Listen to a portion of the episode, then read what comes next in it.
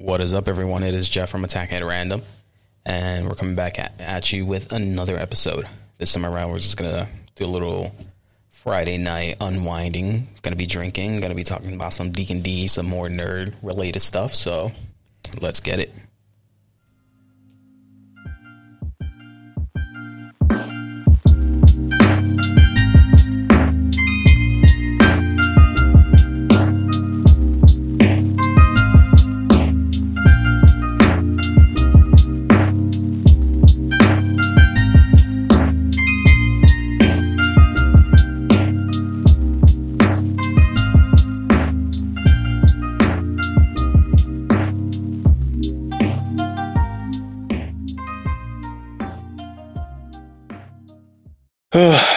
Doing, man?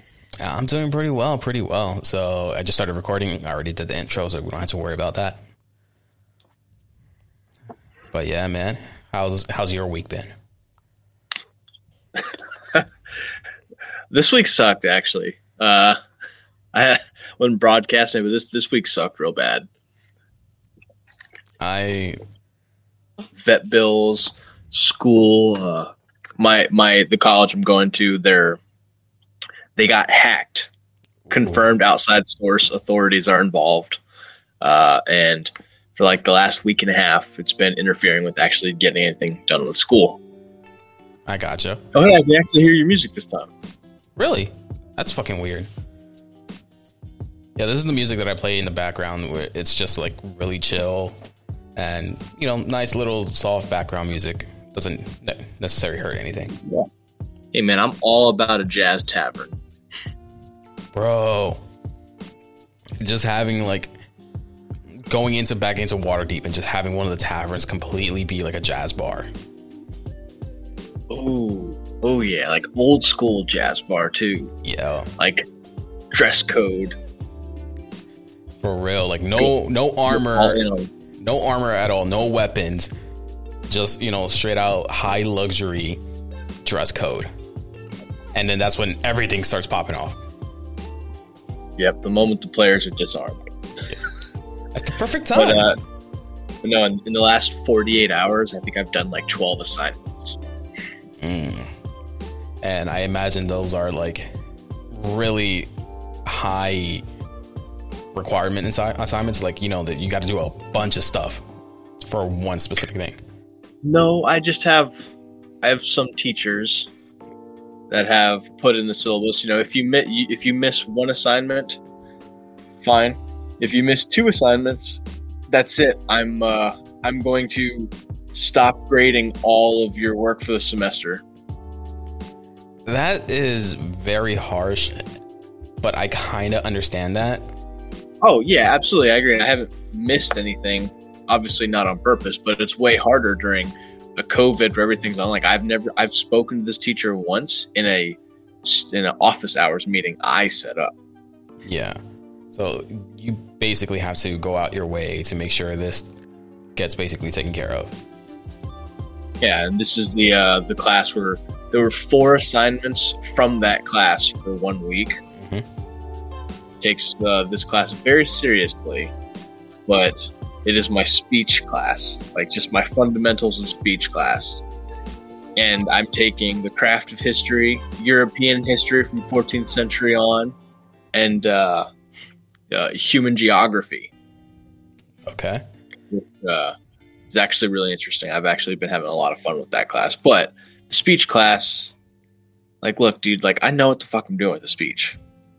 My my average grade right now is ni- is 98 plus percent on all my speeches. Bro, I give you credit because it, and like some of our buddies can attest to this. I am a horrible student. So just the fact that you, you're able to achieve that high of a grade in that specific class is a lot of hard work and dedication. I put a qualifier that high grade for my speeches.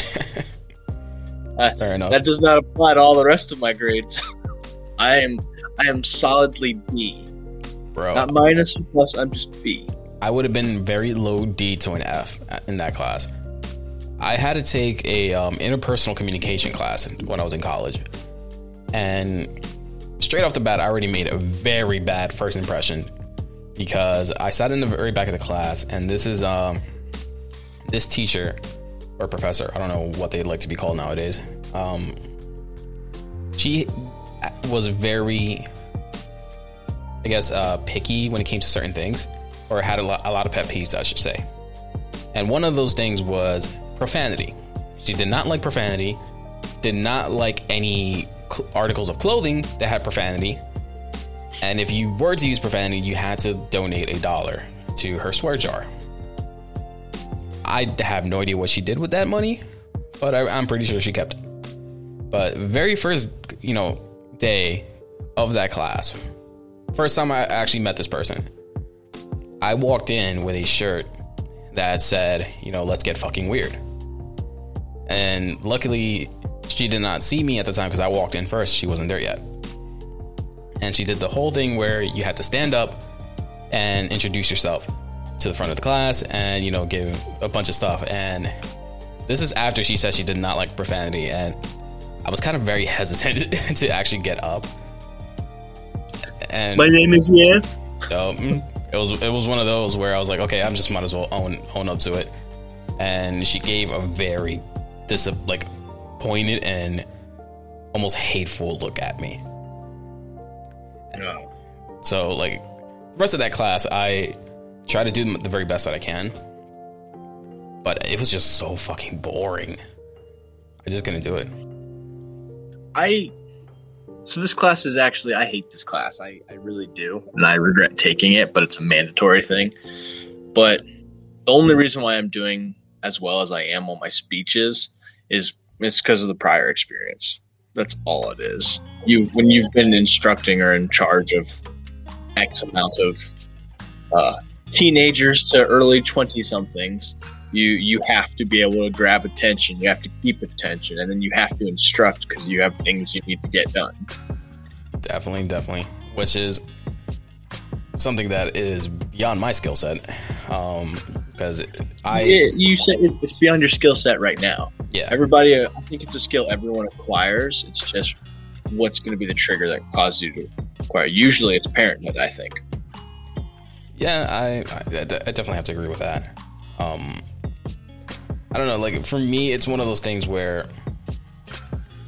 I don't want to take charge, being that there's a lot of responsibilities and a lot of uh, consequences if things go wrong in terms of leadership. So I would rather follow someone that I know for a fact has better leadership skills than I do and interject every once in a while and will take charge when and only when it's like really necessary. I um, I I get that, and I actually I think I resemble that as well. I think I'm ultimately a guy behind the scenes. I don't really, I don't have the natural charisma or gravitas to assume a leadership position, but I am a knowledgeable first mate for all intents and purposes. Oh yeah, definitely. I fully agree with that. I'm overqualified to be a first mate, but I'm I'm not quite there at captain. I'm some in some weird place between the two. Yep, I definitely agree with that. I would much rather be the supporting character. I'll be the healer. I'll be the white mage. I just don't want to be like the upfront charismatic talking to every person you walk into the tavern, you know, going, you know, taking it back Every to the animal you find in the forest, Yep. stand by. I'm I'm fully waiting for that. And I don't know if you noticed, but th- our, during our last session, um, when you guys were underwater, I did describe the school of fish, thinking you were going to actually talk to those fish. No, I don't have the spell slots for that. You just had us have a huge fight, and we're going after this colossal uh, island sinking threat. From what we understood at the time, you know, this is. Uh, there you go. You had you had a will expectation of the players. It's like, oh, I put this thing clearly in front of you guys, but I made everything s- seem so dramatic that now zoomed in, lasered in on the Yeah, the threat, the immediate problem. yeah. And I went. As I only had two spell slots. I went down there with two spell slots. Yeah, I I after I presented the, the whole school of fish, I started realizing like, wait, these guys burned a lot of resources like before even coming down here. So this is gonna be a tough fight, and it was, but it was enjoyable. Um, it was definitely a fight that I, I could definitely see you guys winning, but by the you know the skin of your teeth, which is what I wanted to portray. Yeah, yeah, that uh, zealot, uh, bandit captain, stat blocked Zalezo was uh, a friggin' insane, absolutely insane. Just like, hey yo, nobody's hit you. Nobody's even hitting you, bro. Nobody's even hitting you. Yeah. Mhm. So that could potentially lead to the group of players assuming, well, the Leza, the Lezeza. Menagerie Coast's guardsmen are not to be trusted because they might all be uh, psychos like him. We don't know. Yeah. I guess the only person that has, well, the only two other characters that have had interactions with the Zalezo in terms of the Menagerie Coast would have to be um, Tegan and Xander. Yeah. But it's the first campaign in campaign introduction to them, and that's the first impression. That Yeah. sets the pace. hmm And now that's like that's- burned in, inside of you guys' mind where you may not be able to trust any other so you come across. I'm not gonna lie, this is not an insult, it's not a dig, but I was getting like Tony flashbacks for a moment, like, yo, what the fuck? I This know. dude's nuts. Does he not give a shit? I know, I know, and I was weary of that, but at that point, I was actually following the, the module like as is, and this guy was batshit insane. Where no matter what you said, what you did, he was going to attack you regardless. Like any action you did was going to met, be met with violence. I'm I'm familiar with him. I had actually read this adventure way before. I, I'm Yeah. actually familiar with this. I was familiar with this adventure with with Paul Flora. Yeah, Uh, so I was like, okay, shutting my fucking mouth, forget everything I knew. But that's where the, uh, yeah, I don't know. There's always room. DM can choose to change things. You are the DM. yeah, If somebody makes a really compelling argument, it's like, you know, the book doesn't say anything. If it doesn't offer an explanation why, it's like, you know what? That makes good enough sense for me. Or, nope, that doesn't make good enough sense. I'm going to go berserk on you players. Yeah, and because of our first campaign, like that is still, I guess, the thing that I'm most afraid of of leading a campaign into that territory. So I've been planning things out to got to get you guys in a better situation and set you guys up for for the hero. Yeah. I think this was just a. I want to throw you guys into a, a certain part of the world where, or the continent where you shit can definitely go bad regardless of what you do, and there is a bigger threat at bay. But you guys still know that there's other shit you can do.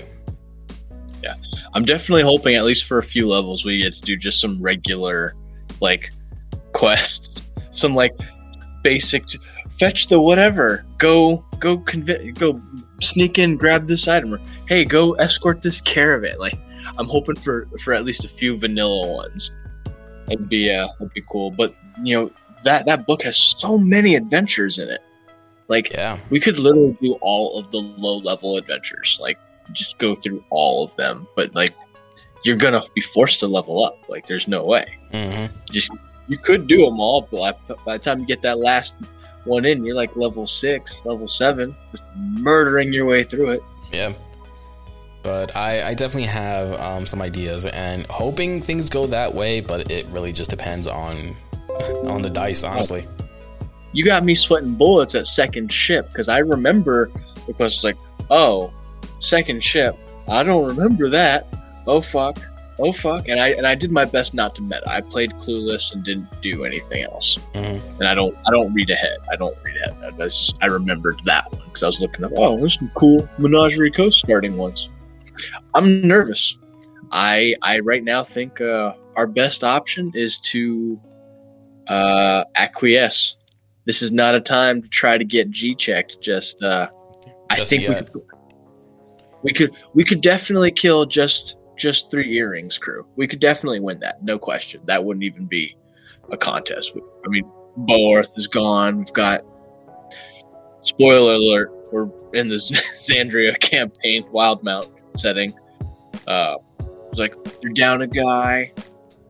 I imagine they didn't get to rest because they had to keep a ship manned and staying on. So there's a lot of work that goes into that.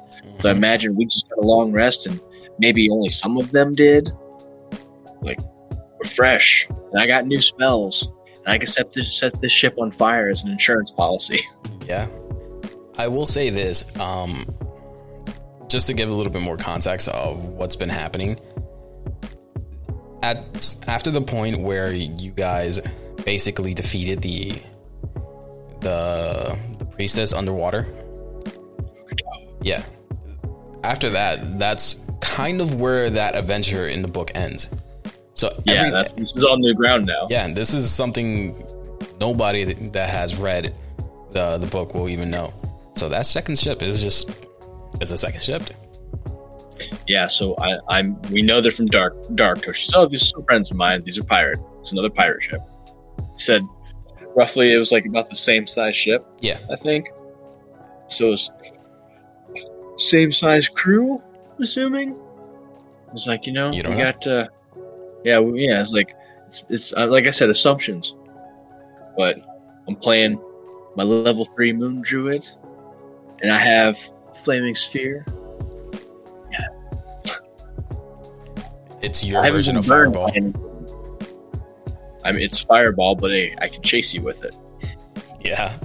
Oh, yeah. I actually just thought about something. Creating like an Indiana Jones type of an encounter, where it's just a flaming sphere just chasing you down a tunnel. The group does like those. You guys enjoyed that alleyway. That was like that was the closest thing to Indiana Jones I've thrown at you guys. I basically had a, a, a dragon chasing you guys through the streets. Yeah. Which was a lot of fun, honestly. And so uh, that could definitely be cool. If I if I get to cast anything, man, if I if I if it if it pops off, I'm gonna do this flaming sphere, and I'm just going straight for the straight for the sails. I'm just lighting the sails on fire, and I'm dragging across the ship. If Ain't nobody coming out. Oh like- man. I mean, either we all can leave, or ain't nobody leaving. Dude, that's it, I'm fully invested and interested in what's gonna happen next, honestly. But I my main goal is to give you guys that very heroic adventure that everybody wants. Yeah, I think uh, I, th- I think we're all kind of between my my campaign and then Eberron. I think I think uh, we need to break from the gray.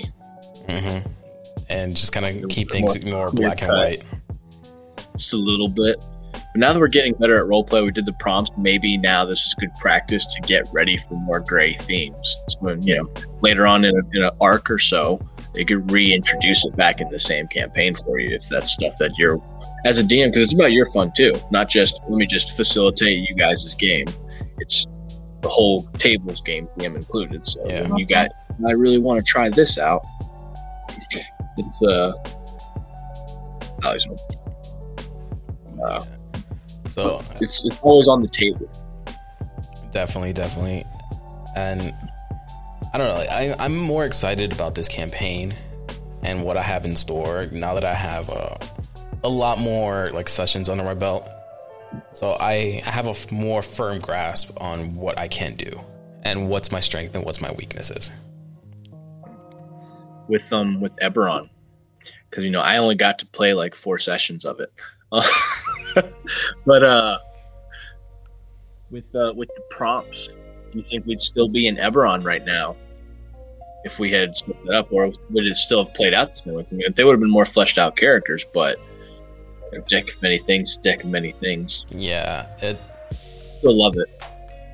I feel they you guys would have maybe stayed in Eberron a little bit more, if especially if um, everyone was more tied with each other, if you will.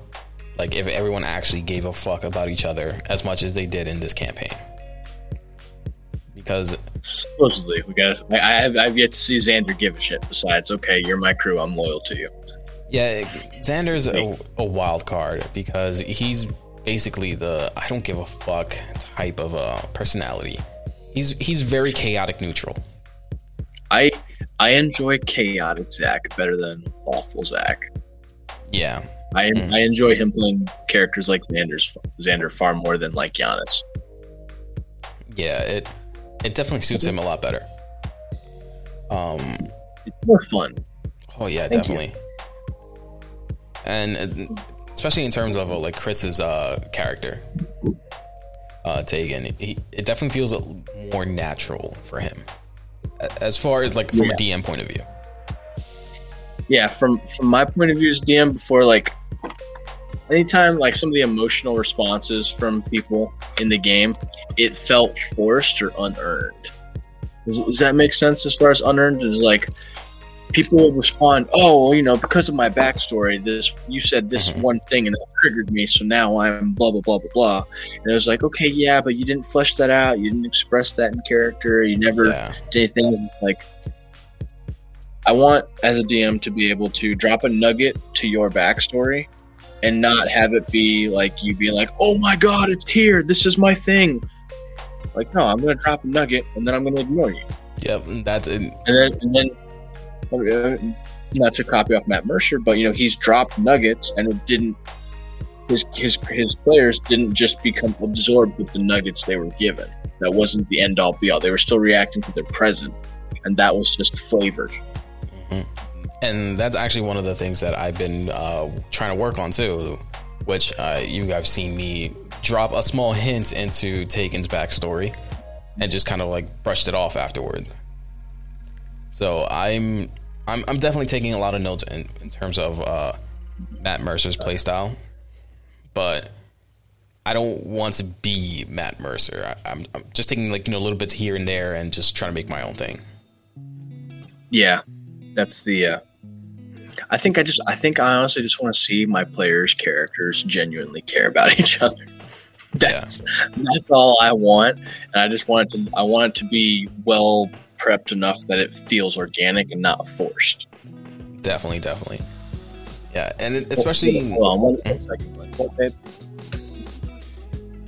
I haven't seen him use it. I've been watching him. He was down here all day up until I went upstairs. Sorry, man. I'm not trying to distract from your podcast. Oh no, you good? You good? Hi, Ellie. Hi. She said hi. I don't know if you could hear her. Oh, it, it sounded very muffled. But... She was she was talking. She was mumbling. Oh, okay. Love you, babe. Hurry up! Come on. All right. Be decisive. It's all good. It's all good. But uh, yeah, no, that's uh, what, what we're talking about characters Oh yeah, uh, Trying. Tegan being um, a very more organic uh, character in terms of reactions and feelings. Yeah, but I wish I wish we didn't have neighbors, so that way instead of doing the and I just do a battle cry, I'd rather we not do that. I wish we actually didn't have neighbors, so just raise your voice. Actually, do it. Mm-hmm. I would I would like that because I I get taken out of when we have to like I'm I, I, project my voice to give the speech to all those people whatever. I don't and then I, I actually talk lower or quieter so I don't disturb my neighbors. I like I get taken out of it. It's like it doesn't feel epic anymore. Yeah. Like oh this would have been awesome. Now it's not.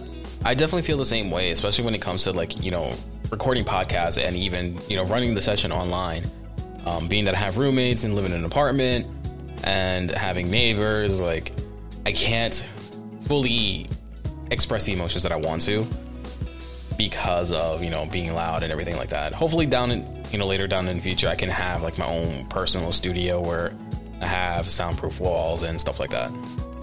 All all enemies in an uh, apartment uh, based game have to be quiet, dastardly, uh, intelligent speaking enemies. There are no screaming barbarians. yeah, and with my fucking intelligence, like that's that's that's a hard thing to do.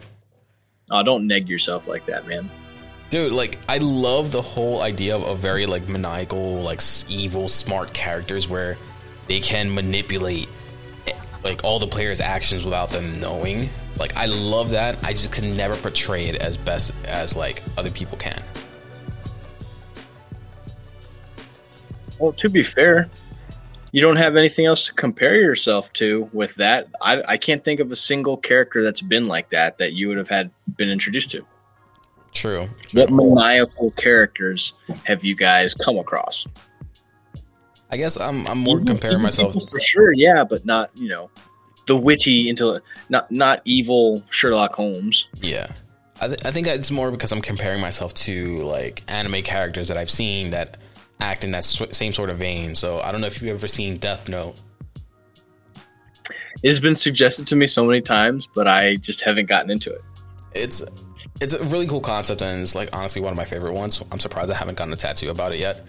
But the the main character is a very maniacal, like sociopathic, like evil genius, where he can think five moves ahead of every other character in the show and play it off like he doesn't know anything and still come out on top. Um, like there's not to like spoil anything, but there was like a whole event where he's basically competing against someone else. it, so it's not spoiled. Okay, so I'll, I'll tell you. So the the whole concept of Death Note is, you know, this kid finds a book where if you write someone's name in it, they die of a heart They attack. die. Yeah. Um, you can, happens to them, you know. yeah, Final destination occurs when your name goes in the book. basically, and you can write the cause of death, ex- excruciating details and stuff like that. Um, basically, there's the world's greatest detective comes to find out that you know someone in Japan has this book and it's killing people this way, and basically narrows it down to the the, the main character, and has him join his task force to quote unquote find the killer, even though he's already a suspect. And it's it goes on for a couple episodes where he's trying to outsmart the detective while he's still in the same room with him.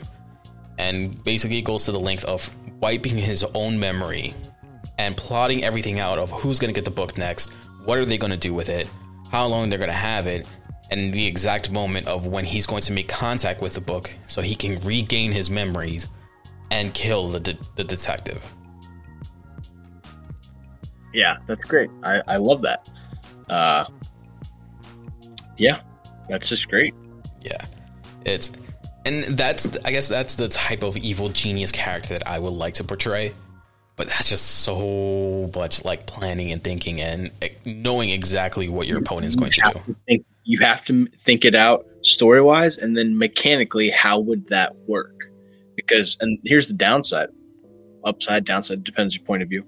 Uh, you have to mechanically do this because that way your players have a shot interrupting or interfering. You have to come up with mechanics that way there is a mechanic for them to break you have to we, you, ha- you have to build shit for your players to break hmm if it's all narrative, then they have no way to interfere with it. So, like with Asterius, uh, there were ways for you guys to interfere with each of his plan, but they were not known to you guys because you, get, you guys did not do follow up on any research or anything like that.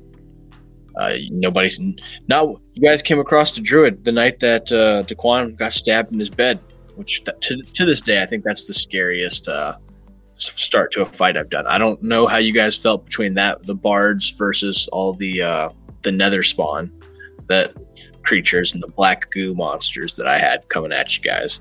I don't know what bothered you more, but for me that was my proudest like because the player was you. Yeah. The player had an opportunity and a good chance to win, to like just to interrupt the entire plan. It just rolled badly. Yeah, that's and I I agree. Like that was actually one of my favorite moments of the entire campaign while I was playing with uh, DQ. Because it just came out of surprise. It came out of nowhere. And the bad rolls just instilled more panic. And it's like, oh shit, oh shit. And the type of character that I was playing was a very, you know, heavily armored character. And I'm attacked mm-hmm. in my sleep with no armor. I didn't have the best HP.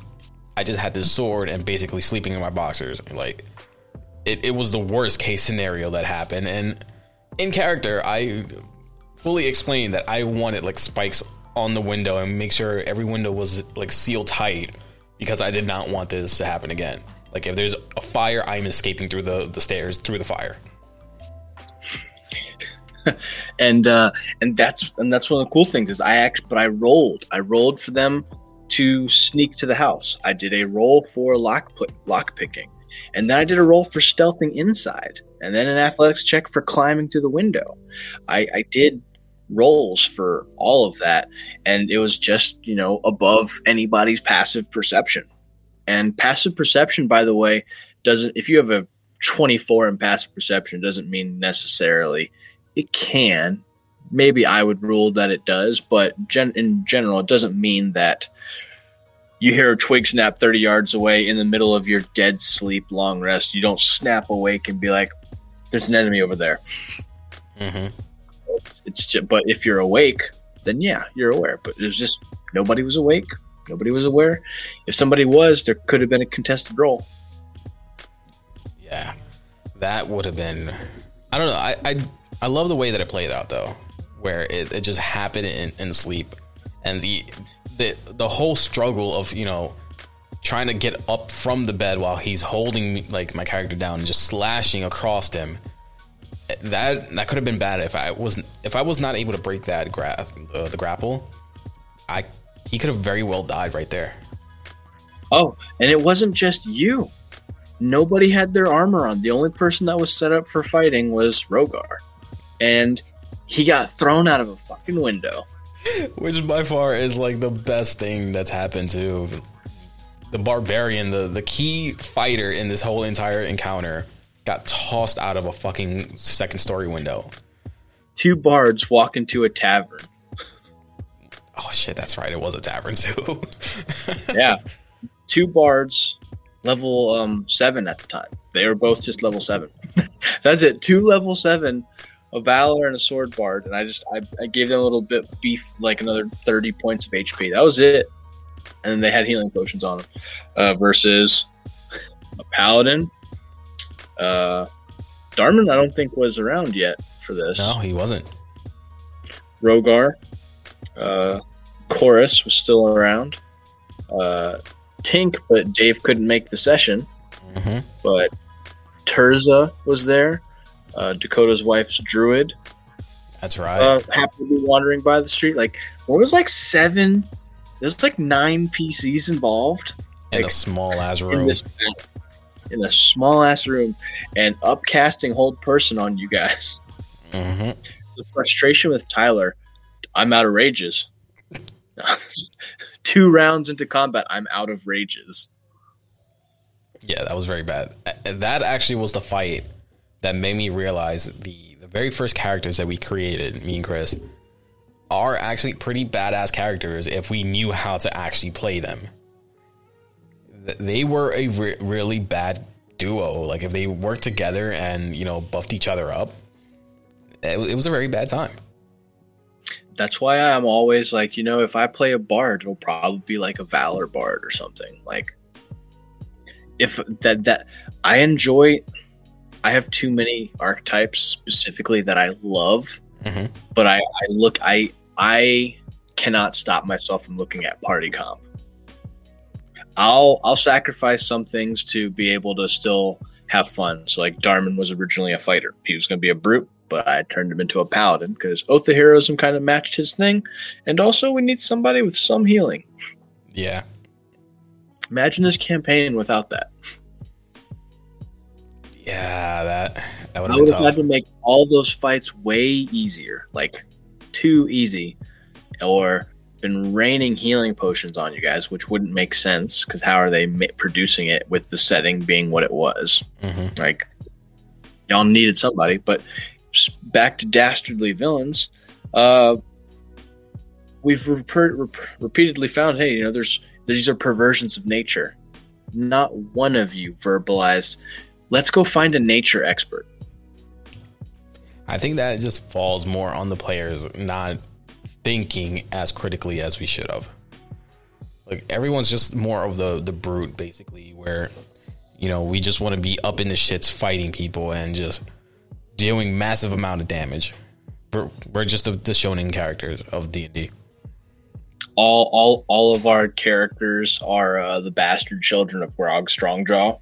Basically, honestly, yo. We're, we're, we're all just characters that, like, you know, our moms were all tavern wenches, and Oh, poor DQ's mom. Oh but man, I, I invested so much into Quan's family backstory, and that's that's one of the things that sucks to him. I I basically like you guys. We, we worked out like a paragraph, like on, on notebook paper, so you know it's half a paragraph, really, Mhm. right? And I established all of this lore to go off that paragraph. Like I basically built all of y'all's actual backstories, like the details of it. I asked you guys, "Hey, is this cool or no?" Okay, cool. I'm I'm putting it in. Okay, no, I won't put it. But I basically, as the DM, had to write y'all's backstories for you. yeah, which I completely understand that it, it gets frustrating and tiresome. Where if the players aren't contributing to their own backstory, why should the, the DM do it? I mean, you got it. There has to be a backstory. It's Yeah. not a optional thing. If you, everybody, everybody in our group at the beginning of the campaign is like, "Man, we're all about that sweet, sweet role play. We're reading green texts, all that stuff." Not that many great role play moments. None that stick out to me.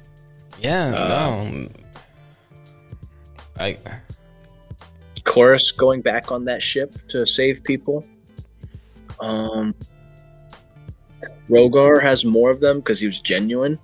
yeah. he was he, Tyler committed to asking questions and okay, that sounds terrible. He he tried. Galdar non-existent. Yeah, Gal- Gal- there's no roleplay with Galdar. Giannis's role play is talking down to people. Uh, even even Darman.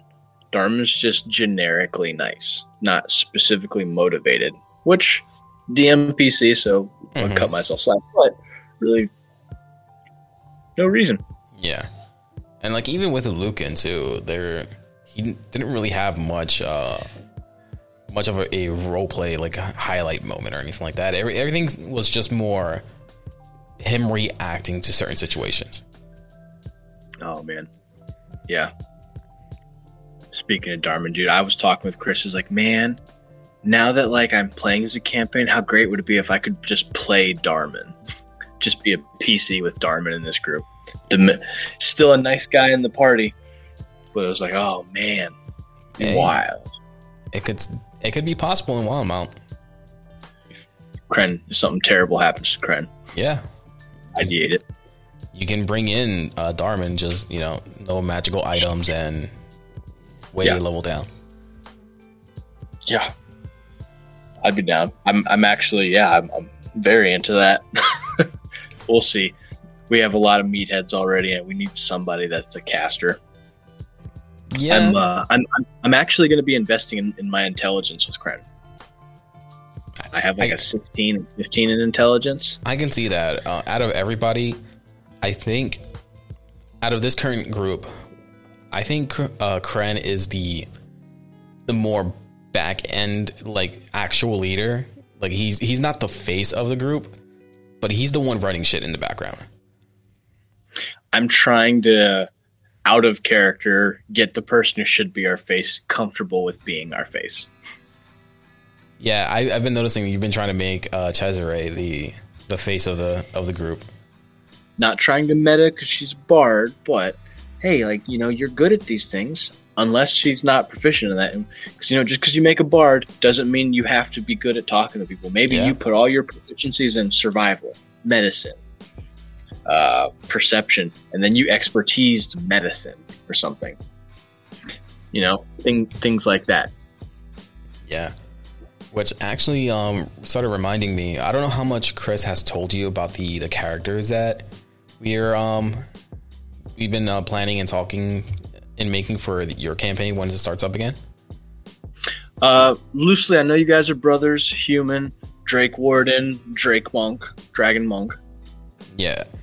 So the the way that I was um planning to play my character was the older overprotective brother. And it wasn't Okay. going to be like a stereotypical like monk thing where you know they go to a monastery and this and that like no he I was planning to portray this character as a a street brawler if you will. Like level, Jason basically where level one feat he has a tavern brawler feat and Oh, Strength Monk. slightly but more con based where he wasn't a great fighter. Like he's not you know strong or anything like that. He's just he can take hits, and it, it's more of you Frank know Castle. yeah. So he can take the hits Frank to protect. Castle's version of a monk. Yes. hmm Just And- freaking hallway cell scene. Basically. I showed Chris that, that scene for the first time like the other night. He'd never seen that scene. What? He hasn't. He hasn't seen any of any of uh, Mr. Bernthal's uh, Frank Castle. Oh So. I showed him the, the clip Daredevil where he gets out of prison. Spoiler alert, and uh, breaks it off in like ten guys, and realistically gets injured. That's what I. That's what I loved about. By the way, so I'm gonna go on a tangent here because I love. That's violence. Um, whenever you're fighting somebody with a knife, even if you have a knife, you are getting cut. I don't care if you're like a million degree black belt. You are getting slashed or stabbed Yeah. and Frank Castle, he, he gets stat. He wins very clearly. Wins. It's never up for debate, but he does get hurt by these amateurs. It's like, I love it. This is real. This is real life. Oh my god. Yeah, and, and even some of the the like expert martial artists that I've seen videos on that would talk about, you know, defending yourself against a knife attack. The first thing they always say is you have to get it through your head that you will be, you know, you will get hit, you will get slashed. It's just a matter of trying to, I guess, Minimize. minimize the, the amount of damage. Um, which going, that was my dog, by the way. Um, which actually reminds me of the the hallway scene in Daredevil, where it starts off, you know, him just going at all, all these guys, and by the end of the of the whole scene, he's just tired out, where he can barely, just barely throw a single punch, and it's so realistic and it's so good because he's still getting hit, he's still getting you know grappled and this and that and slammed, but it just wears you you're down, gassed. You're gassed. Mm-hmm. and he's When blind you- too. When you find out where the bottom of your tank is at, that's a scary moment. Oh yeah, from the little bit of You time fi- that You find the bottom of your tank in a moment where like you need your tank to be full or as full as you can make it. It's like, you know, maybe I should have fucking been running. Maybe I didn't need to be just lifting. Maybe my ass needed to be running. Yeah, that's how I felt when I was taking um some lessons in like Muay Thai and Brazilian Jiu Jitsu, Mhm. where um we will do like sparring sessions and it'll be either you know like three minute little sparring sessions. You know, you can still take breaks here and there, but you know you you got to go at it for these three minutes. And you know, Hard. yeah, like the first couple seconds that you know I'm going at it, I'm like, yeah, I feel good, and then I start tiring myself out. I'm like, man, this is kind of it's kind of dragging out. Like, how long have we been going at it? Like, it feels like it's been longer than than three minutes. And It's been 27 seconds. exactly, Oh, fuck. I look at the clock and it's like still plenty of time left. I'm like, oh my god, I'm not gonna make it. Dude, that was a that was I, that's one of the reasons I loved wrestling in high school. Uh, it was just I didn't I wasn't very good at it. I didn't start till junior year, so like I suck. I, I won two wrestling matches. That's it. I'm I wasn't. If I'd started younger, cool. But I was in shape. Oh my god, I was in shape because you're just wrestling nonstop. Two minutes. All right, cool. Break. New third third period. Two minutes. Two minutes. Just and they're not like breaks where you get water. They're like you reset, keep going.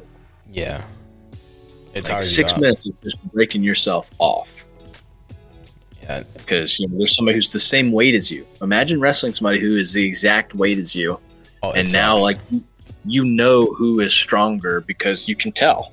If we both weigh 170, 80 pounds or whatever, we can tell immediately who's actually stronger. You know, oh fuck, I'm weaker than this guy. Yep. I felt that same way with doing Brazilian Jiu Jitsu. Oh my, it, it was bad. And it, it You get humbled. Yep, real quick. I remember going into uh, one session, and you know we're gonna do a little bit of a sparring after we did a bunch of techniques, and being the, the the shy person that I am, like I'm looking around, like I don't know any of these guys, but I got partnered up with someone smaller and way skinnier than me. I'm like, I got a little bit overconfident. I was like in my head, "Uh, I'm just gonna toss this guy around. yeah. Like this guy's not gonna be able to do anything to me. As soon as we started going at it, I got flipped and tossed right on my back, choked out. I didn't even know what's going on. I'm like, I, I, all right, I'm done. I'm done. I quit. It was a humbling experience. Yeah, you, then you come over to our D and D game like, yo, I'm trying to do G things, and immediately G checked. It's like, why can't I be the tough guy in any reality? Oh, why Oh, is even bro. fiction denying me? Bro, I'm, I specifically remember the time that I had a spar against the instructor where I guess uh, everybody else was taken up and he was like, all right, you're sparring against me. I was like, but why? Like, you, you've been doing this for like 30 something years. Like, I, I- know I can learn a lot, but you, I'm not to win. And it was the most humbling thing because I was trying to do so many things, you know, toss him down. He's just, you know, basically staying in that same spot. Like, I was not able to do anything and I don't know what he did, but he basically like hip tossed me onto the ground and basically spread his entire weight on me, and I, I could not move. I could not breathe. I was like, all right, I'm, I'm done. I had a tap, and it was just a simple move like that that you know took me out. Instructors, Yeah, man. I, I, my favorite memory from wrestling is you know what a crossface is. Mhm. No, okay, so you know it's it's literally crossing somebody's face, but it's you're pulling on their face with your forearm. You don't wind back; that's illegal. This is a strike, but just starting from here and pop, that's fine, as long as you just don't go pop. Yeah, I, I pulled this kid's face. Like imagine the left edge of your your mouth, right? And I pulled that shit past the right side of his nose. And I st- we stood up, and my arm was just covered in blood. Mm. And oh, oh, dude, I was like that feeling in uh in uh Finding Nemo where Bruce the shark gets that little hint of blood and his eyes dilate and everything. oh yeah. That's what it felt. I, in my ex- my experiences, there's something about having other people's blood on me that just is intoxicating. it's like I don't think I've ever thing. talked about that end of, of my violent experiences with you or not, but we've I talked think- about a bunch of them as far as the the psychedelic feeling, the euph- euphoric feeling yeah, that, that, that I get. I love it. that whole primal instinct type of thing. My answers are smiling at me, Imperial. Can you say the same? Oh man, going back to Skyrim. Yo, what, That actually reminds me. I think the uh, the whole Xbox thing was uh, announced uh, yesterday, probably. That they announced, I think, Elder Scrolls Six. I mean, they announced it like a year or two ago. Yeah, but then they Yes, show. we like- are working. okay, so they didn't show any like recent screenshots or anything like that, did they? You you can't you can't tell me that without me looking now. So Honestly, I thought you were watching it. I'm just let it's all release date, news, and rumors. Because because the thing is, Starfield's coming out first before Elder Scrolls Six does, and we haven't heard shit about Starfield yet. Besides some leaked screenshots. Gotcha. So I'm not I'm not investing into uh, Elder Scrolls yet until this. But when it does, I'm I'm not going to see. I'm I'll be married by then, so I, I won't see my wife. I won't see my cats. I'm gonna I'm gonna be gone. fair enough. Fair enough. I had I had my I had set aside. I pre-ordered. I fully paid out uh, for Skyrim before it came out. Yeah. at a GameStop, and I, I gave the receipt to my parents and like, hey, it's already paid off for. If you could pick it up on this day for me and mail it to me while I'm in Guantanamo Bay, I would appreciate that. And I had I had my copy of of uh, Skyrim like two or three days after release Dope. Dope. on the 360, my old white OG 360 that had been redone with the uh, Red Ring of Death like three times. I, I, I- that thing stayed at Microsoft. Yeah, I was gonna say like the OG 360 was notorious for having the, the red ring of death. Yeah, I mean, yeah, PS3 had the the yellow light of death, but it was normally pretty like easy fix. All you had to do was just uh reflash the entire thing. yeah. I can't remember last time I cared about PlayStation. That's fair, dude. I tried to hop on the the PS4 the other day, and I had the, the PS4 connected like hardwired with a network cable, and I was just getting shitty ass fucking like download speeds, like hardwired, and no other system was connected at the time, and I'm like, what the fuck? I connected to the Xbox, I'm getting like 120 like megabytes per second download. I was like, this is why I stay playing Xbox now. The last PlayStation I had was PlayStation 2. Grand Theft Auto, Jak and Daxter 2. Uh, yeah, that's fucking it. Honestly, I was playing on Xbox. I had NCAA football, uh, Knights of the Old Republic, Halo 2, Morrowind, you know, Fable. See, Fables was always one of those games that I um had to go to someone else's house to play because I never had a 360. Well, it was on Xbox. Fable was on Xbox. Bro, I never had an Xbox until now. Like the Xbox One is the first Xbox system that I've owned ever. Like the times that I played Halo, the times that I played Fable and all that stuff, I had to go to someone else's house to play. Yeah. Like when you're getting dumped on by your friends on in Halo. So here's something cool. I lived in Texas at the time when Halo 2 came out, and like I got into it. That's when I got introduced to video games. Mhm. When Halo 2 came out, that was when I started playing video games. So I was like 12 before I had even touched an Xbox controller. Other people had had it for, you know, I got Halo 2 and everything shortly shortly before uh, the 360 was about like the 360 was announced and I got an Xbox. that's that's generally how it went. The Xbox One is went when I was an adult. It was like first day. Yeah, I, Um, I I had a definitely similar experience, especially with like the PS2 and the PS3. But dude, my friend, his brother and him shared like a bathroom in the middle, and so they had a system link that went all the way through the bathroom, and we would all go over and we had two TV sub. We would do system links. We'd have four on four matches like every freaking weekend. We'd go over there and just play against each other, just shotty snipers, lockdown, bat BRs, SWAT, uh, all sorts of stuff. It was awesome. Bro, the I guess the only competitive multiplayer like Halo experience that I've had was when um back in high school we had like the, the technical shops where we learned about a certain specific field because I went to Voltech.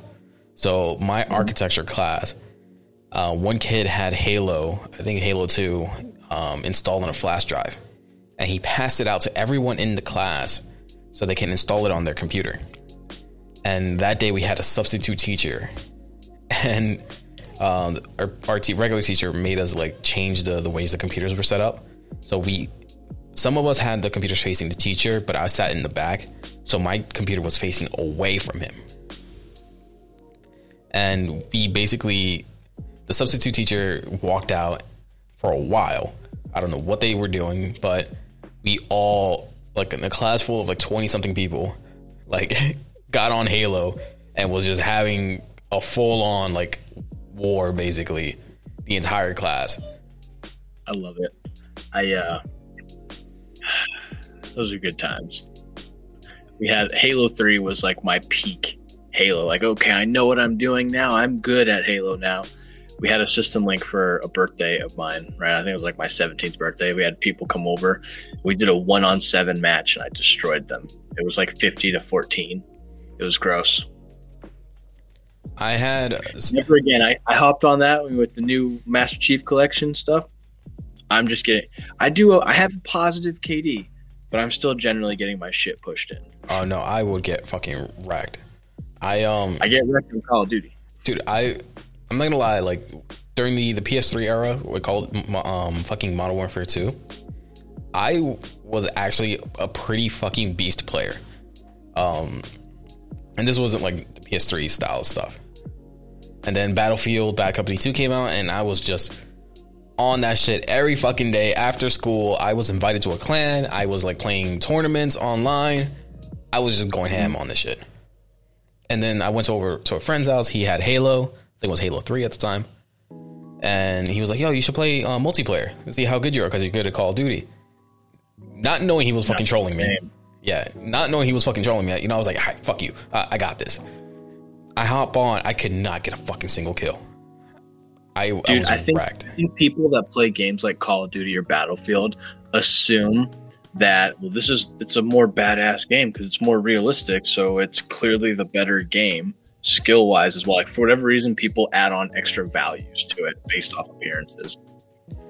Honestly, I gravitated more towards Battlefield because of the destructible environments and just the vehicles. Yeah, That's the thing that I love the most. Um, I wanted to get into Battlefield. I I wanted to. My first Battlefield that I was like, yeah, cool. I, I, I played the the three. I think the one where he starts off in Fallujah. Mhm. I played the campaign with that. Not really a fan of the multiplayer. I just ever. I hate modern shooting games now in competitive multiplayer. Everybody just has full automatic weapon. It's so it's, I'm I can't I'm immer- immersion broken. People don't shoot like that. Like that's not how. It's not how. No mhm. and it, it like it'll actually get, I'll actually get pissed. Like I'll actually sit there and get like, oh oh I'm real I'm mad mad I'm real mad. have you? like right, you I was gonna say, have you seen any of the uh, like the VR uh, multiplayer shooter games? Would that be something that you would get into? oh me and Dave are like planning on it once it gets better. When it gets to my thing right now is once you actually have to move. Like if you get like the treadmill, the circle thing with the wire stack, where you Mhm. actually have to run and to crouch, kneel, and all that. Then I'm coming for you, eight year old little shits. I'm gonna be fucking your mom, fucking your dad. Everyone's getting it. Oh man, once once and here's the thing with the VR it even looks like there's like massive aim assist you're not they're not actually you don't have to line it up perfectly you just have to line it up close enough so if I'm like Mhm. I'm like aiming at you so I'm aiming at the camera should be where this should be a hit right as long as I'm aimed like in this realm it's gonna hit you like Yeah. that's what it, so The- the- I- when they get to the point where they have bullet drop and you need to use the sights that's gonna be then crazy. Then I'm playing. Then I'm then I'm not playing Call of Duty anymore. I'm playing Gun Gale Online. I'm play, I'm playing Sword Art now. I was actually gonna say like the thing that I'm most excited for in terms of VR is just the, the RPG aspect aspects of it. I want that full on immersion, like MMO style VR. Imagine VR Dungeons and Dragons with like grid squares in front of you, and you actually physically move, and you actually do the attack, and then like it automates a dice roll when you go to swing your sword or something. Bro, I'm just picturing um Baldur's Gate in VR. Burning hands. It would just kinda, Imagine after seeing a VR ancient dragon, like seeing them because the graphics can make the size show up to you. Mhm. Have a D- have- a player that's a DM that has just you know they're playing on a laptop point of view. They can zoom in from players' POV, but they could uh, they create terrain with digital tools. So like Dwarven Forge, but with digital, Yo, kind of like a tabletop simulator. that would be fucking crazy. Because it would definitely give players a more perspective of why everything is like five feet, like you know, squares and shit. Yeah. Ma- Imagine that. Imagine actually like having to like nock an arrow, all goofy VR and stuff. Yeah. Or digging through like a component pouch, like where is it? Where the where the fuck is it? Where's that? Where's that molasses?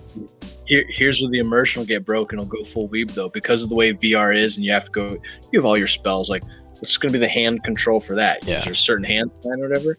So you're going to have to go through a setting menu. It's going to end up being like on some some Yu-Gi-Oh fucking battle arena shit with the arm set. Where you're like you're scrolling through your spells, scrolling through weapons, scrolling. Yeah, it's going to come down to I'm not gonna lie. I've seen videos of like the whole Yu-Gi-Oh VR, where you know the you're basically dueling with a you know virtual duel disk and everything.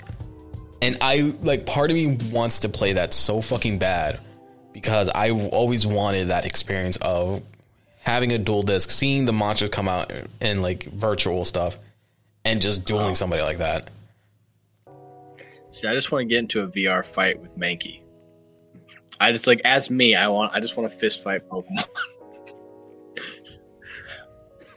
I I can't I'm not I'm not against that. Honestly, like I I would totally be for that. Cuz They should be stronger than me, right? yeah, there's a few Pokemon that I would probably want to fight one on one to see who's probably stronger. Like, But then, like, the moment I lose to like unevolved Eevee or something, it's like, all right, well, I'm gonna get a gun and I'm gonna come back for your pelt. You're gonna be a cool thing on my floor. see, like my I'm thing, gonna make you a hat. my thing, you know, I'll, I'll be having the time of my life, you know, fighting like Machamps, fighting Machoke or this and that, Blaziken, until Beedrill comes out and it's a four foot tall fucking bee with like lances on his hand. with realistic graphics. Like imagine if they actually like made a real world, like all the eyes and stuff. Bro, that's that's fucking trauma for me. Like, no, I'm gonna be traumatized. I'm gonna be curled up in a fetal position, getting stabbed by this fucking Beedrill and shit. Like, no insect should be four feet fucking tall, and that's just the average height. I'll make it a little bit easier to tolerate. So instead of making it full on insect, what about this? Mecha Beedrill. Less scary because it's a ro- it's a mech. Yes, but just still hearing the, the buzzing of like these animatronic wings and seeing all the little like eyes light up red. It's still What I traumatizing. want to find, what I want to find is um is uh a Beedrill queen. What does that look like? Please don't. Please no. It's like twelve. It's like twelve feet tall. It weighs like two hundred pounds. It's a bug that weighs two hundred pounds. I mean, there, there's and a now, now we segue into Starship Troopers. please no. I mean, there's a Vespa Vespiquen, but Vespa Vespiquen doesn't seem that scary. But if there's a Queen Beedrill, uh, I will never. If there's a Queen Beedrill in the world of Pokemon, and I that's the first thing that I run into after getting my starter Pokemon, I'm going home, never leaving my house, and I'm just gonna be a farmer. yeah, well, because I can Yeah, only fair. imagine. I can only imagine everything else, like running, accidentally running into like one of the legendaries, and just ma- seeing how like huge and realistic these things would look, and how basically kaiju like they are. oh, dude, I was sitting there. You just made me think of you know how, how to break the game in a negative way for Pokemon. All right, for your starter, here's a Metapod.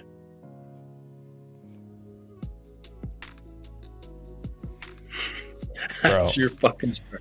Like you're relying on that 100, that first free five Pokeballs you have, Yeah. and then that's not not even a Metapod. Here's a Magikarp. Have fun, like freshly out the egg, Magikarp. I remember playing Gold and Silver, and I, I did. I made a Feraligatr breeding farm. Like I, I went to the Elite Four with six Feraligatrs that I had bred. It was super inbred.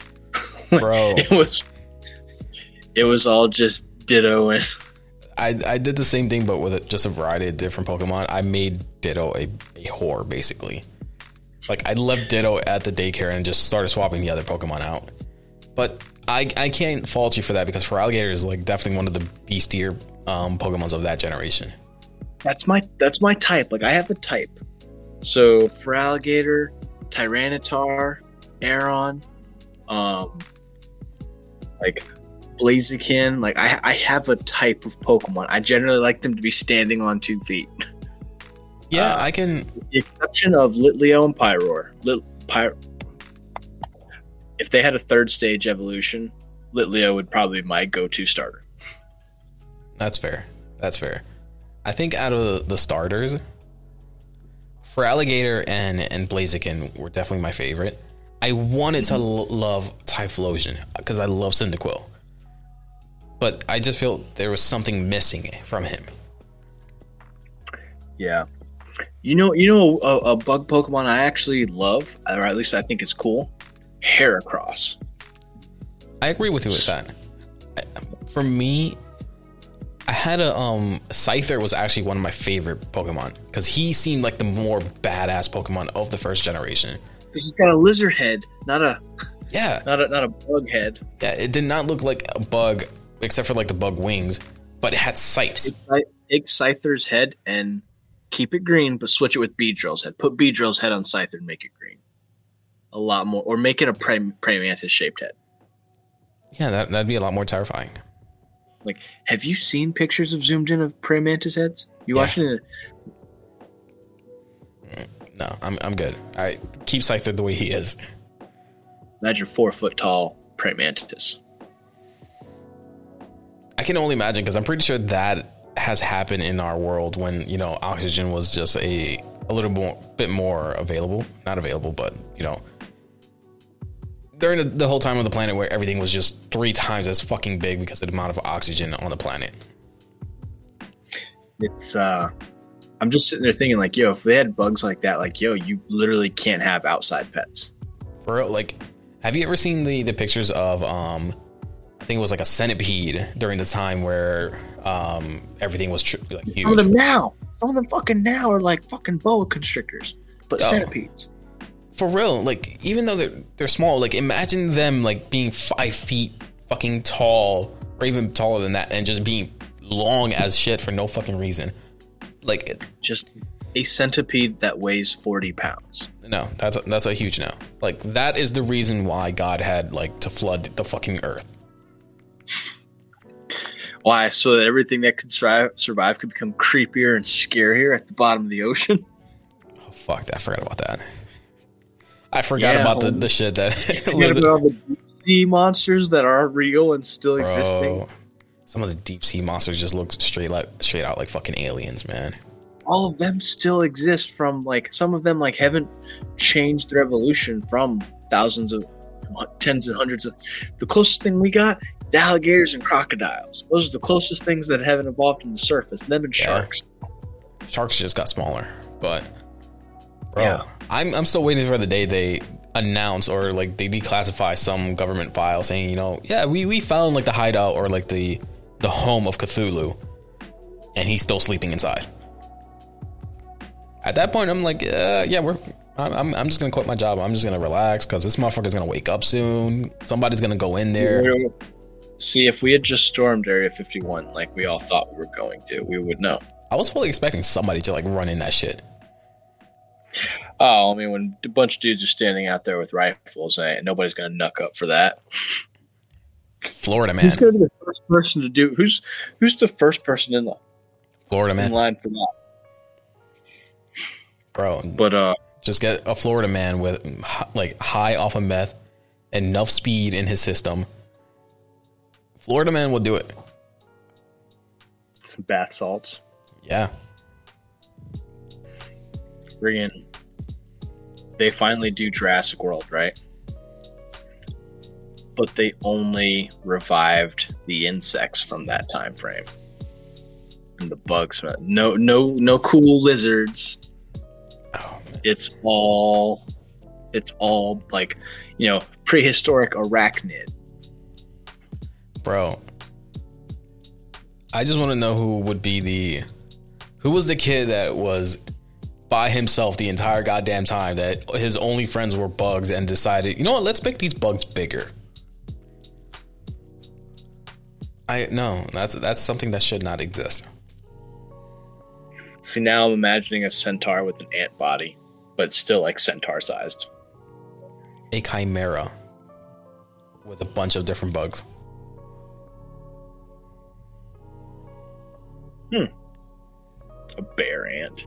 It's got like ant carapace over it, but it's like a furry ant with a thickness no, of like a bear. No, no, no. Mm, mm-mm.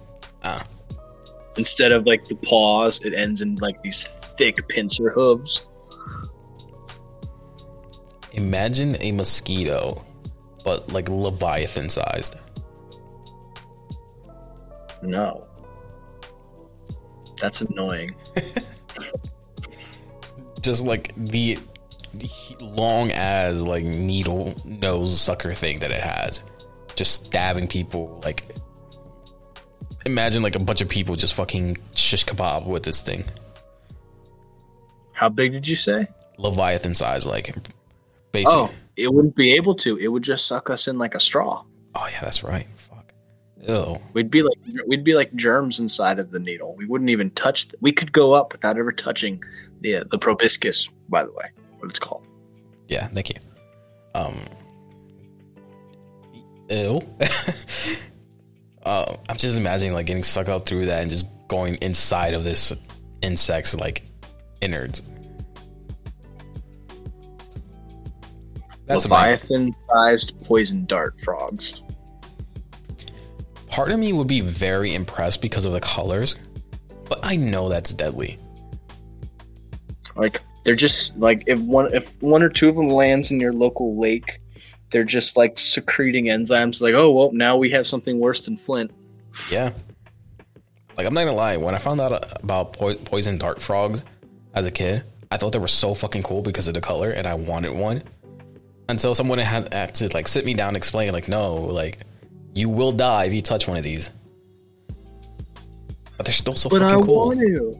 I know. It's like the whole. It, the best way I can describe it is um, seeing lava and like seeing how like you know red and like gooey it looks. I just kind of like want to stick my hand in it and just kind of play with it like Play-Doh. But I know it's gonna melt my hand off. Yeah, unless you're Jester. Man, that episode. Nah, it's not soon enough. Fuck.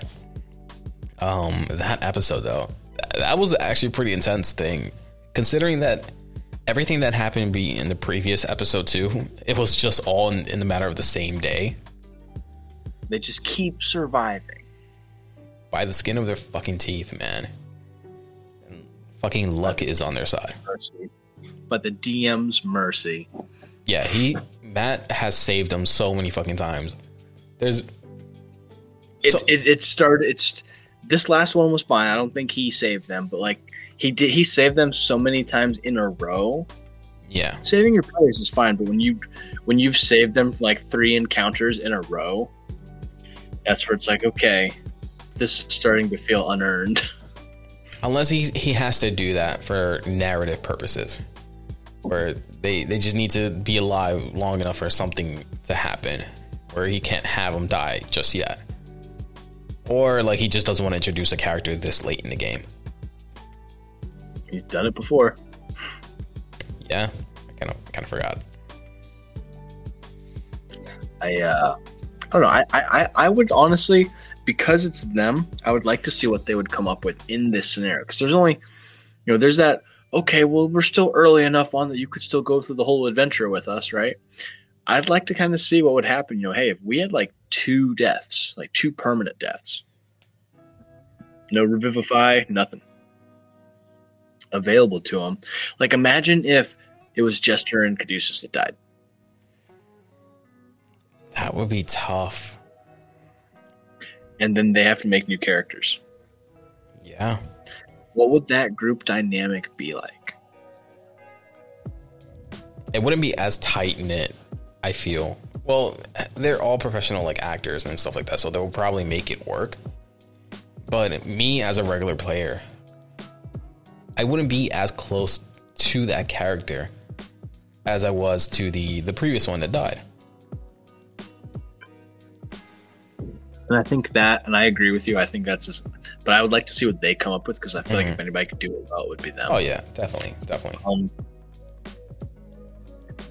I feel like it would be. That's why I love the idea of legacy characters so much. So like playing as as another character's son or daughter or cousin or somebody that the other players have met. They've met them, and now this NPC becomes a player character. Actually reminds me.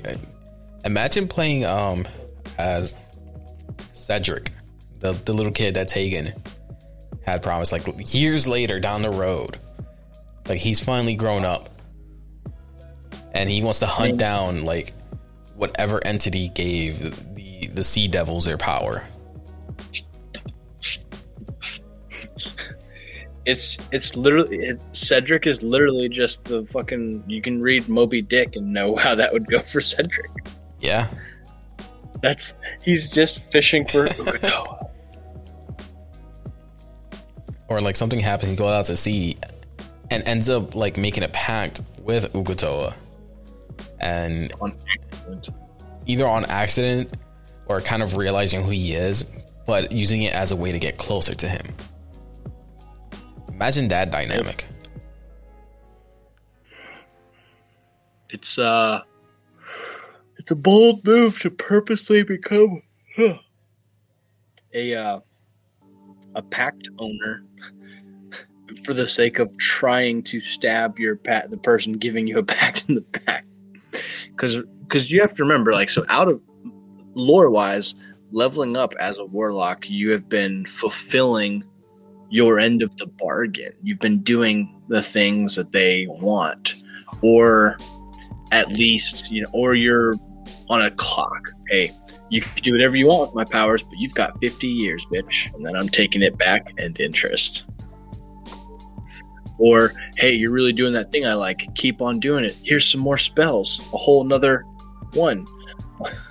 Yeah. Here's an invocation. I appreciate you doing what you do. I think that's the flair for a warlock. So like purposely, purposely getting in that deal, I like it. But there's like, oh man, there's some like, you need to know everything about this creature beforehand. Mhm. Like you know everything you need to know about the patron before you ever get into the pact. And that would be an interest. That's like a campaign right there, building up to level twenty to become a warlock. I like that. I, I even though I know it would be really difficult to you know to pl- or plan an entire like campaign or like campaign quest around that. It the satisfaction at the very end of whatever happens or however this character ends up would just be worth it. It'll, uh, yeah, I agree. All right, question. So you've DM'd now.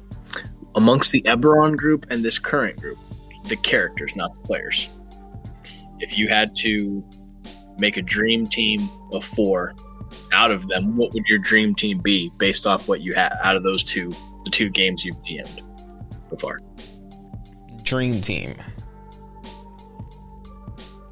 I would have to choose Carowin with Tegan, Kren, and Xander. So just like meat team meat grinder. Yes, but having Carowin and Kren there would be able to balance out the the more chaotic and like stubbornness of the other two. Where it's like they're both uh, Kren and Carowin are still kind of gun ho, but they're more logical and they're more critical about how they go about it. Okay. And then you have Xander and, and Tegan who can just tank up a lot of hits and still dish out the same amount. Kren Z- Xander, Tegan, Darman, Team Con, Oof. Fire Team Iron Rock. Freaking, that's all it is. Yo, speaking of uh, like fire team or firestorm, that whole encounter in the castle was just honestly really fucking good. Um, I'm sitting there thinking like this is asinine. Oh my god. Yeah. They Caleb especially, like, he just walked in there and just started fucking shit up like like all stealth was out the the fucking window. He just he just beer cans two guys. Yeah. And then didn't they set off a fireball also? Mm-hmm. Bro, that whole whole shit was just ridiculous. I think the highlight of that entire scenario was having Beau go up to the top of the tower and just like lay there, not realizing there was somebody up there watching, and end up killing him in the most grotesque way possible. Fucking players. Yeah, Players. I go to stand up to this Waterdeep guard because he should know who the fuck I am. uh, I want to say I learned my lesson after that, but I know for a fact I did not learn my lesson. Oh no, yeah. Any anytime y'all's characters' egos get attempted to get a reality check, you're like, I don't think you understand who I am. That's that's the default reaction from my players. Yeah, and it, it's happened a bit. Consistently. Yeah, Consistently. I don't think there's ever been one time where you guys have been like, you know what, you're right. I am you you're you're in charge. Lucan realized that after a while. I want to say, Um he had to go Lucan Lucan learned that lesson out of he paid for that in pounds of flesh. Yeah, uh, he he learned it. I wouldn't saying like it was the most easiest lesson learned, and it you know, but he he learned that lesson. Um, man, if you had been more tactical or strategic with him, he would have never got caught. I I tried. It, it's just not my thing. no, you didn't. You did not try. You're just I, like, I oh, not. I start throwing fucking arrows down. Fuck these hoes. And then misses, and it's like, oh shit, like I got a 16 in Dex right now. But you got to give me credit though. I kept that whole shtick of like shoot first, ask questions later, like throughout the entire time playing as Lucan. Yeah, yeah, no, and I, I appreciate that. I honestly, I, I almost don't even care about that detail. you know, that's something that, yeah. So there's there's a difference here. You, the player, are really proud of that. For me, that wasn't a detail that really mattered. For what mattered for me is the way you started interacting with the world after. That was what changed. So it's like you invested in the character and you completely changed how you interacted. That was like that was cool and, and you interacted with the way that made sense and it made it, it was so good that i felt bad it was like fuck does, does jeff feel trapped and having to play this like his character's now been basically whipped into subservience nah dude like, like it, it just made sense for for how everything was going like you know, he he definitely wanted to be like someone on on tier or on par with Darman being this heroic person, you know, being able to make promises to to these people, you know, protecting them, this and that, and then coming to the realization like I can't be everywhere at once and do everything myself. Is is Darman like subconsciously you and Chris's standard for heroic character? Is he like is he the is he the is he the right now is he the threshold we have? For me, no. No, it's not because okay. Darman still has his flaws. For Lucan, on the other hand, Darman is is basically his hero. Like this is the person he aspires to be and wants to, you know, basically get praises from. You know, like someone. Oh, that makes me feel bad. no, it, it, it's one of those like, things where like he wants to accomplish something and then have Darman come back and be like, you know, you did a good job. But like Darman Coon. basically, yo, but it it's it was head always but it was always one of those things where like even though he has helped and Darman has expressed, you know, his thanks for everything like that, in Lucan's eyes, it wasn't the equivalent of, you know, helping him get out of slavery or helping, you know, save people, bring him back from the brink of death, you know? Cool. So yeah. it over time, Lucan just basically had to find ways to do things with his own strength that can mirror or reflect that those same actions.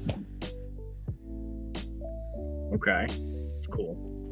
Yeah, the only reason I brought that up, I, I asked that was because you and you and Chris both like when you're talking about heroic stuff, you guys have repeatedly used Darman as the example.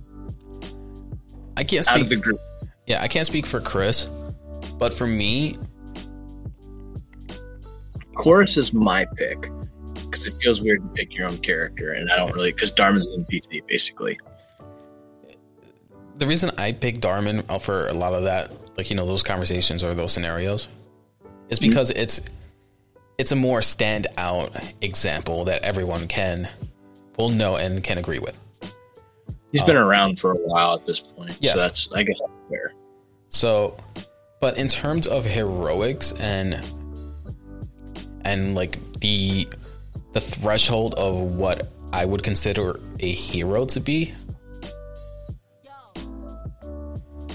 It's tough because I, we haven't actually. We don't have a lot of choices. We don't have a lot of choices with avail with what's yeah. available from our.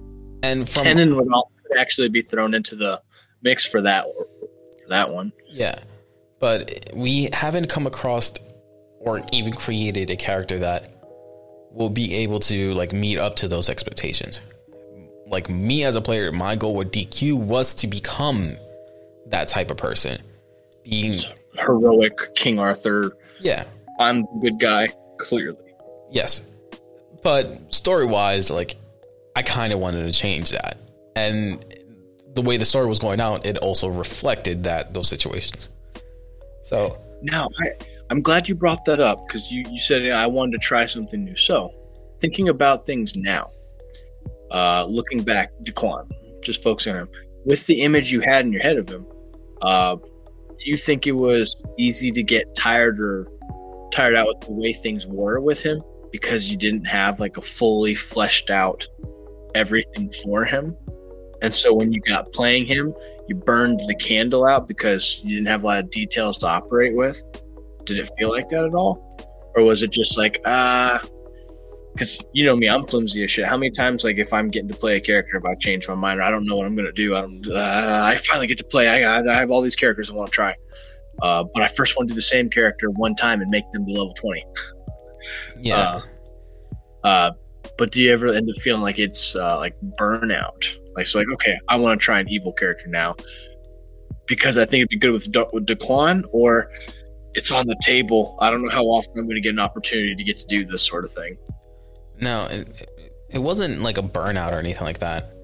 It was more of um. At the time, since I was still a, kind of a relatively new player, I wanted to be. I thought what D and D was just being this overall powerful character, and was trying to find ways to to be that.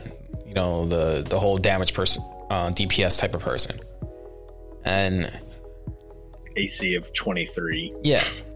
So when the story was was starting to reflect that, I started looking into ways that can help, you know, promote or you know expand that that growth into power that I wanted, and still make sense story wise.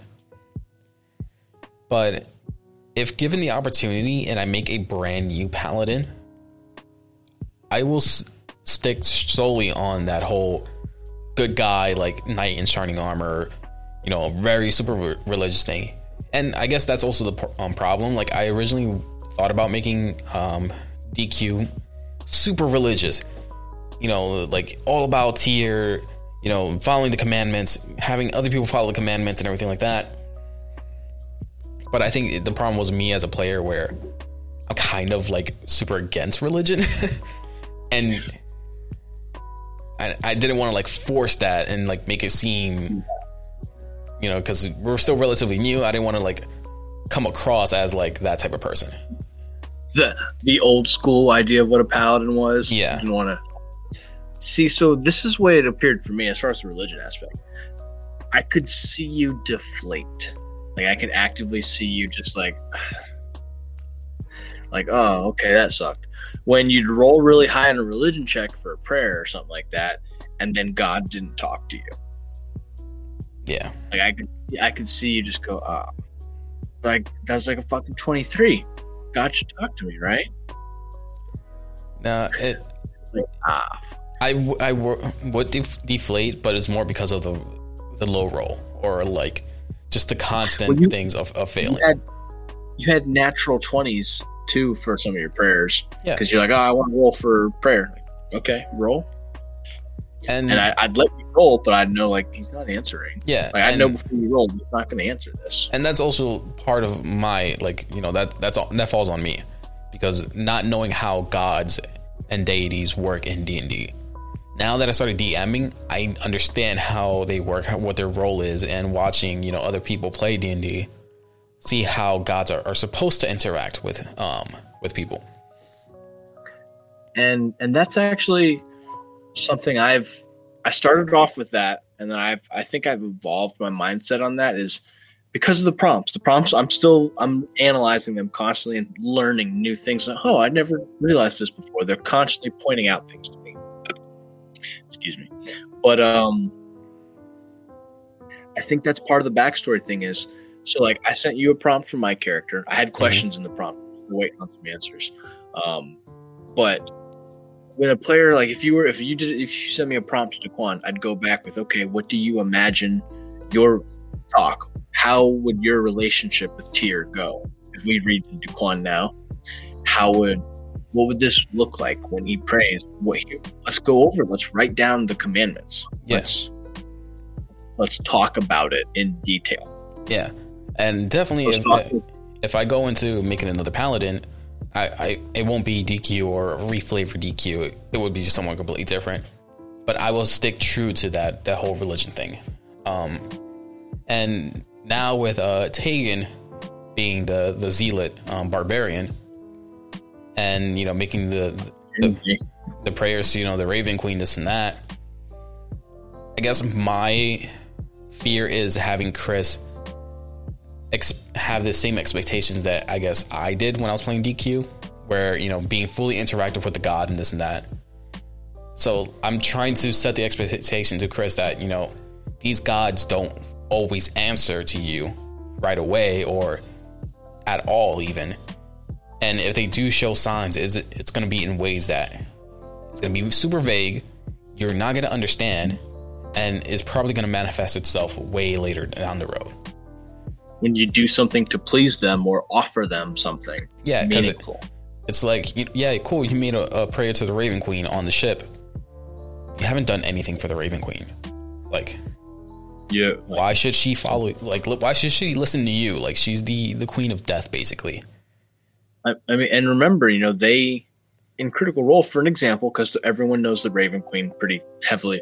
If she wasn't a popular god before that, she was after Critical Role. Oh yeah, definitely. Uh, and I, I was a part of D and D before Critical Role, so I couldn't speak on that. But the they were they were up there. They were in the double digits for levels. I think by the time somebody died, and they had to make an offer. Yeah, with her and with one of her artifacts, even or cleanse something of hers. Like they had, yeah, you, you have to do a service for the god.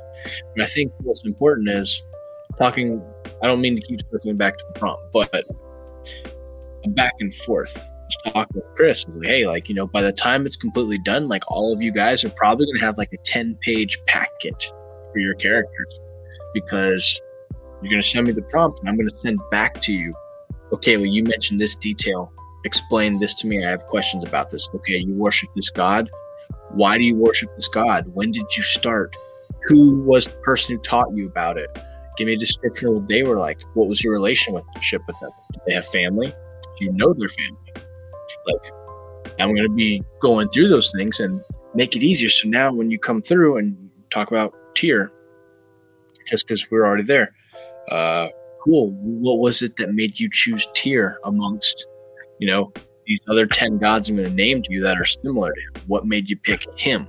Out of character, I know why, because you like it. But in character, why would your character pick this person? Well, you know, what was different? Yeah. What, what happened in your life to push you that? Because in D&D, we all know gods are real. Like, it's it's stupid, it's ignorant if you're atheist. Like, you, you can't be an atheist. You can be agnostic. Uh, like, like a certain character that we know. I can't remember. Who? Giannis. Oh. Yeah, Giannis just doesn't like them. He doesn't he he's unnerved by them. Yeah. But, and refuses to engage with them.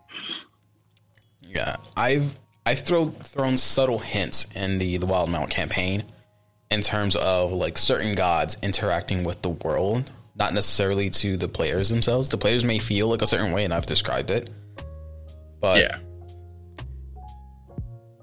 like I, I've been trying to give as best as I can a representation of you know the gods doing their work in, in the world. Okay. Like, I'm not gonna give any details on that, but yeah, I, I know for for a fact you will have already seen evidence of the Storm Lord. Yeah, that that seemed very obvious. Mm-hmm. But using the, the, the storm, literally, you made it. You used the storm, yeah, and then describe the feeling.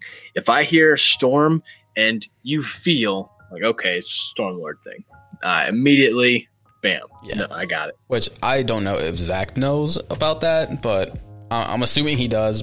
But I don't know. I, I, I, get the feeling he hasn't really read shit into. He says he's, he's he said last session that he's been reading a little bit in. So I was like, okay, he's dabbled at least. I'm uh I'm just excited to play a character in that. Dude. Now imagine, you know, if this was the first round of characters we made, like I made Ferris with a completely Tal'Dorei Exandria background. Man, if the whole concept of uh, Wildemount was, uh, I think campaign two was already starting when uh, we started playing the first thing. Um, campaign two had been so check it. When we started playing, like three weeks later was when Mollymauk died. Oh fuck. Okay.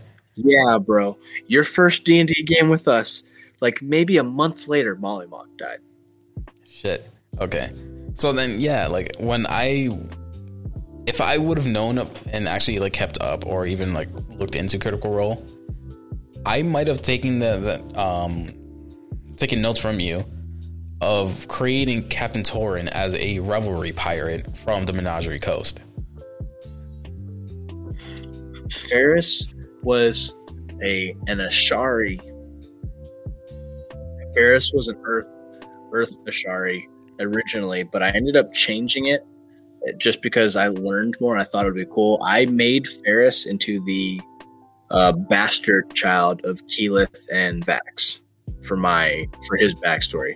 Uh, Keyleth with druid nature powers used it to slow the pregnancy and hide it because there was so much going on with the end stage of their campaign and she didn't want anybody to freak out or add more emotional stress. Yeah. she was finishing her Tempest things with this extremely slowed down pregnancy. And later on, when things became peaceful, she let it, she used her magic to let it progress naturally at that point. Bro. And Fer- Ferris is supposed to. That's why I was trying to make him stealthy and use nature as his theme. His mom is his patron. Keyleth is Ferris's patron. That's fucking That's, dope. That was that was my whole thing. Was like this is going to be awesome when I get to it. And then our group didn't even want to fucking make characters that work together. Everybody was a goddamn independent personality. Yeah. The, mo- the, moment Galdar and Tyrion were just like, "Oh, we're just gonna beat you into the ground," it's like, "Oh, all right, well, go team." Oh, I missed the cord there. yeah, it's something with that camera. I mean, for thirty bucks, I can't really expect much. There he goes. It, it was the cord. I just I just wiggled it a little bit on accident, and it just whoop whoop. Yeah. But man, yeah, I kind of kind of wish I would have looked into D and D a little bit more, or at least like stayed with it when I first started playing, because it's, it's so much fun, dude. so much fun. We were all just grateful you knew what your class did, bro. I I was so heavily invested into Captain Torin that I wanted to know more about the the, the class of Bard, like what they can do. Um, then you guys told me about, you know, you got once you get to this level, you can do like subclasses. You can go College of Val, College of Lore and I was like, man, like, what's going to be a good fit for for Captain Torin being this, you know, captain? He he he would have had his own crew. He would have you know wanted to be this person that supports his crew. Where, like he may not be up in the front, but he would be the last person to go down with his ship. So as long as like he can give the opportunity for everybody else to run away, he would stay and fight. I know, and that's why I projected my fan fiction on him. I know, bro. Like by far, your fan fiction of, of, him would have been the perfect backstory. Like for a heroic, yeah. When if if you weren't going pirate. but I, I just think like the whole like chaotic good pirate thing was just a really cool concept to me. All right. Alternate Ferris and Captain Torin are NPCs. it can still happen. Ferris is an agent from the Council of Tal'Dorei. Bro, it can happen. It can happen. I give you full permission to do whatever you want with him. but I demand you do your best Irish accent if you speak from him. I, I can't make any promises it's going to be any good. As long as you're trying the whole time, even if it's shite. I'm going to start looking at YouTube videos on how to like do an Irish accent. But I mean, there's always Mask of Many Faces, and he was a stealthy character, so I technically don't have to unless he reveals himself. Mask of Many Faces just changes how you look. Doesn't mean he can't like learn how to do different accents. Yeah, if because I was going to multi-class in Rogue. That was going to happen, but now Tasha's came out, so it's like, oh, maybe I don't need to do that. because I wanted ex- wanted expertise. It's like, oh, I don't need to do that because f- remember for his level four, he picked. Uh, I picked up uh, Prodigy. That's what I picked for his level four. I didn't pick. I didn't boost a stat or anything else. I picked Mhm. Prodigy, and I expertised his persuasion. Dude, Not that it ever mattered because every time I got to persuade anything, it just didn't matter. yeah. Ferris has been so much cooler as an NPC than as any time I got to actually play him. Hey, there's still the possibility you can play as him. Yeah, maybe. I mean, shoot, I made it awesome. I made, I wrote like two pages of backstory for Paige too. Yeah. The Queen now. Uh, she's from Whitestone. I I made her a Whitestone. She was a minor nobility, not landed or anything like that. Just you know, she gets to be invited to some of the you know Percy stuff, right? Like when they invite all the nobles for you know fancy people feast, right? Fancy feast. Yeah. Hashtag. We're we're we're all captain. uh, and she had she led a battle. She got promoted as as part of like she got to lead a small detachment of Whitestone Guard, and she went in search of you know because of the mind flayers. There were mind flayer incidents popping up, and she went heard about a group that was hunting down the cult, and she went to go search for them. Basically, Yeah, I actually that just reminded me because of um, being from you know we're playing in Wildemount. I have to kind of think of um, I guess characters and and plot points that may tie into Tal'Dorei because I'm sure it's going to come up every, at least once or two or once or twice. me or Chris, I don't think Zach's character is going to bring it up. Nah, Zach's character is very simple minded and He's gonna he's gonna go wherever everybody else wants to go, as long as as long as I can get fight something, right? Yeah. Which I have a very, I, I at least me personally, very cool idea for his like little backstory or character progression arc, if you will. Okay. I'm I'm excited to see it. From DM point of view, for your fun sake, how much of it are you are you trying to keep the campaign on the sea as much as possible because pirates and ships and stuff, or do you or do you have stuff uh, predominantly based for being on land for quests? No, How, I, how much are you expecting the game to be on land versus sea if you had to per, put a percent percentage on it? I'm fully expecting the whole entire campaign being on on land rather than on Okay. sea. The reason I kind of started off like with the Menagerie Coast um, and having the ship battles and all that stuff is because like half the party was from the Menagerie Coast, and I feel because I I knew how our the party dynamic was already going to be going in and what everyone's expectation was for the character, and as selfish as it, it, it is, part of me wanted to at least do something on a ship or like ocean related. So I was like, you know, this Yeah. is the, even if it's just the beginning and it's only going to be for like one or like three sessions or so. Let me have my fun with this. I'll definitely, I'll definitely want to come back to see, but I'm nervous as shit about it right now with my lack of uh, power. yeah, and it, And now I'm paranoid about pirates. I'm paranoid about pirates and Darktow, and I know I've got this. I have this pirate freaking flag with a dragon head on it, dragon head and crossbones, and I'm imagining that that has some relevance to something. I'm holding on to that thing. Yeah, and I, I figured, like, actually going back into Chris's backstory, or Tegan, it, you guys may have to come back to the sea eventually because of what happened with him. Well, I mean, people raided Nicodranus. They were pirates. Darktow's not a secret.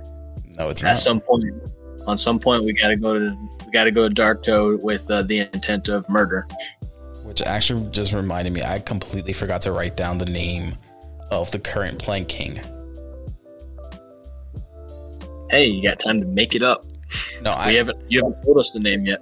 No, I remember. I specifically remember saying the the name when they were talking about like you know when Tegan had his old rage fit when three earrings made a mention of the raid. Oh yeah. So I remember it was like Rayleigh or something like that, but I'm not 100% sure. I'm pretty sure Chris wrote that down, so I'm going to have to call him after this. Fair enough. I'm excited for tomorrow. Same, man. But I think it's, yeah, I think it's time we should wrap it up here. All right. So it was really dope talking to you, man. I always enjoy these conversations.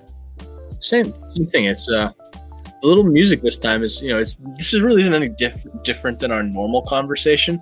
Although I do feel like we're we're talking a little bit more mature, a little bit more like fancy words being used. Uh, uh, but the music is nice. This is video quality is a lot better. Yeah, dude. I and that's why I like using Google Meets because of the video quality.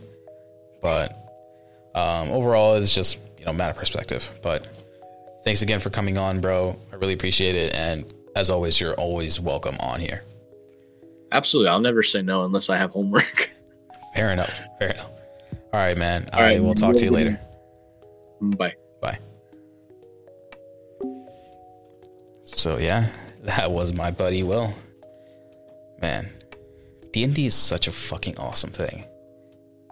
And I'm kind of upset that I didn't get to you know, play this when I was younger or even like hear about it. It was always such a not a taboo thing, but it was always considered very nerdy. And you know, back in the day, nerd things were not cool. But to each their own. Hope you guys enjoyed this conversation. And as always, you know, hit me up on Twitter, hit me up on Instagram. Twitter handle is at uh, Crimson Nerd, C R I M S 0 N capital N 3 R D. And check out my Instagram page at I am.crimson or even my professional photography page that I actually have up. Uh, crimson underscore media photography. Man, it's been a crazy ass fucking week. I hope you guys are doing well. Stay safe. And remember to love one another. I'll catch you later.